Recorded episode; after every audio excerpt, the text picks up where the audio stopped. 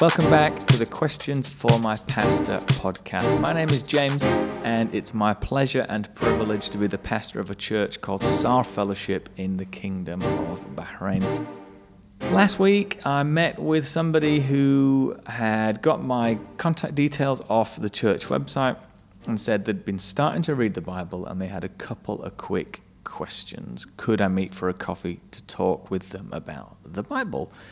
And I thought, what a great opportunity to sit and talk to somebody uh, who is beginning to read through the Bible. They've got a couple of quick questions. What a great thing uh, for me to do. So off I went to our regular uh, coffee shop here in Bahrain where we like to meet people. And this person turned up and said, Good, yeah, I've been reading the Bible um, and I've got a couple of quick questions. And the question that they asked really they'd undersold this spectacularly because it wasn't a quick question. There isn't a quick answer, and it would be very, very interested to hear how you would have answered this question. So we're sitting there enjoying a nice coffee in this nice place. Somebody said, I've got a couple of quick questions about the Bible, and then they hit me with this.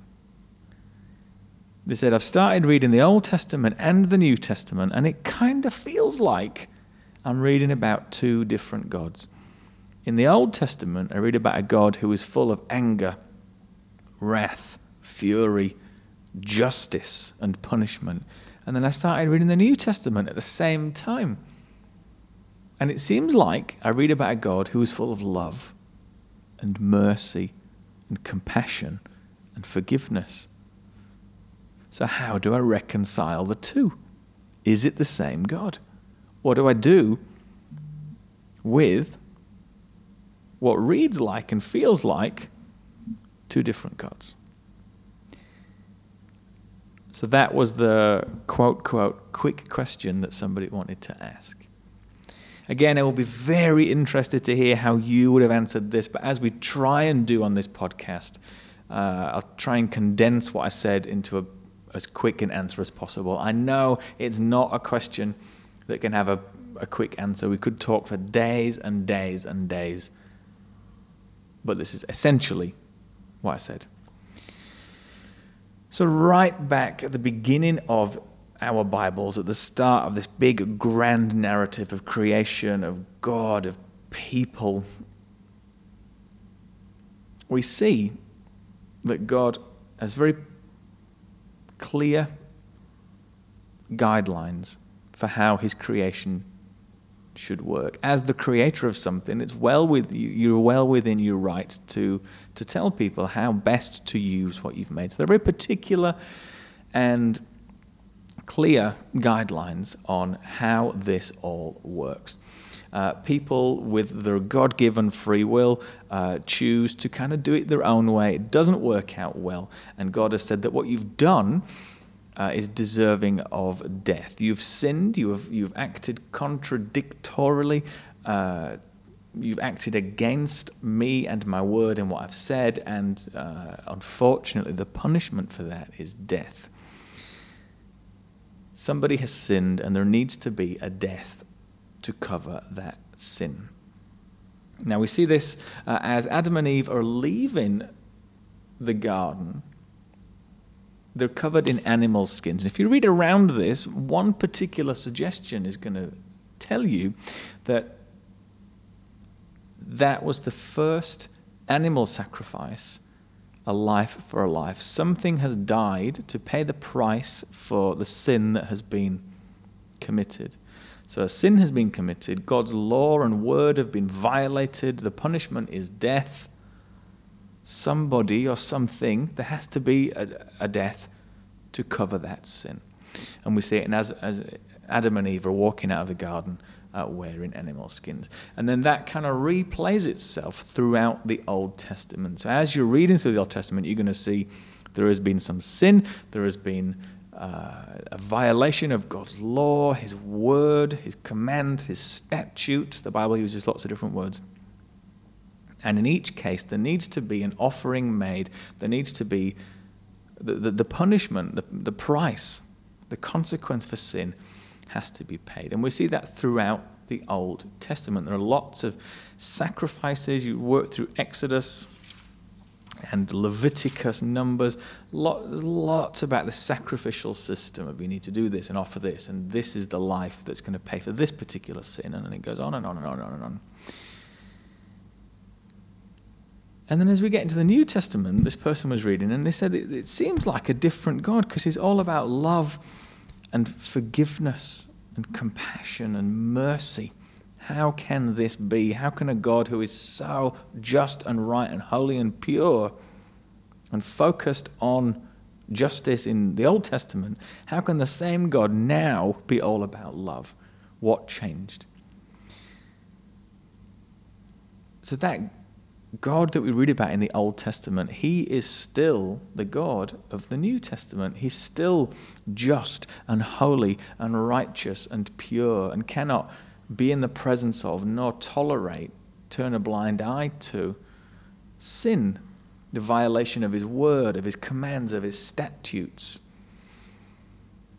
But what changed Old Testament to New Testament what gave this person the impression that it was two different people, a God with two different personalities, was what we read about in the first four books of the New Testament in more detail was that there was one particular sacrifice that was made that was so good, that was so sufficient, that was so all encompassing and then it rendered any future sacrifices redundant. That all the previous sacrifices that this person read about in the Old Testament were just kind of, you know, putting a plaster over a, a, a cut, trying to, you know, paper over some cracks, but the wound was still there. But actually, we're building towards a day when somebody's going to make a sacrifice that's going to be truly good enough. That's not just going to cover the sin until the next, you know, something, somebody is going to come. Something's going to happen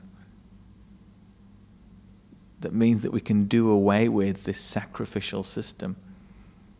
So, the God of the Old Testament, as this person put it, with his justice and his righteousness and his utter focus on making right where sin has been done, the price for sin being paid, the consequence for sin being death, the wages of sin, so to speak, being death. That God is still the God that you read about in the New Testament. But what changed was that Jesus came along and with his own sinless, spotless self, a life lived without sin, without blemish, Jesus came along and gave his own life for sins, not just our sins, but the sins of the whole world, as John writes. So that means that God's utter focus on justice, on the consequence and the price for sin being paid, has been satisfied because the sacrifice that Jesus made was so utterly perfect, sinless. He was sinless. The sacrifice was spotless. A lamb without blemish, as we read in the Bible. And it was all sufficient to cover sins past, present, and future. That means that that part of God's character, the unceasing, unrelenting desire and need to have the consequences of sin paid for, that has been satisfied on the cross. So it's the same God, Old Testament, New Testament. He's still focused on justice and righteousness and the consequences of sin being paid. But what allows you and I to interact with Him as a loving, attentive, caring, compassionate, merciful Father in heaven is that Jesus came along and paid that price on our behalf. So, as those animals